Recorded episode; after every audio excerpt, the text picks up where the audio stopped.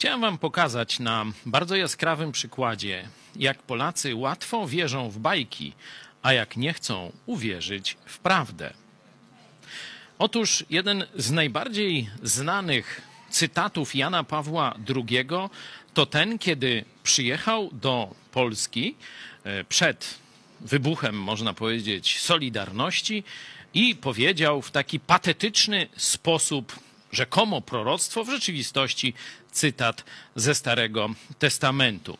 Niech stąpi duch Twój i odnowi oblicze ziemi, tej ziemi. Po tym, jak on to powiedział, za chwilę, nie, niedługo potem, rozpoczęło się wrzenie Solidarności, a potem okrągły stół i komuchy rządzą do dziś. Ale Polacy wierzą, że to właśnie modlitwa Jana Pawła II spowodowała tę zmianę. Podczas gdy wiadomo, że w latach już 60. komuniści planowali taką pierestrojkę, a w latach 70. przystąpili do jej realizacji. Czyli słowa Jana Pawła II były tylko częścią komunistycznego planu zniewalania Polaków.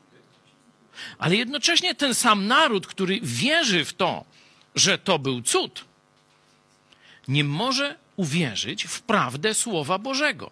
Nie może uwierzyć w to, że rzeczywiście Bóg kieruje historią, tylko cały czas myślimy, że to się nic nam nie uda, że nic się nie da zmienić, że już tak musi być, że musimy być tymi niewolnikami i tak dalej.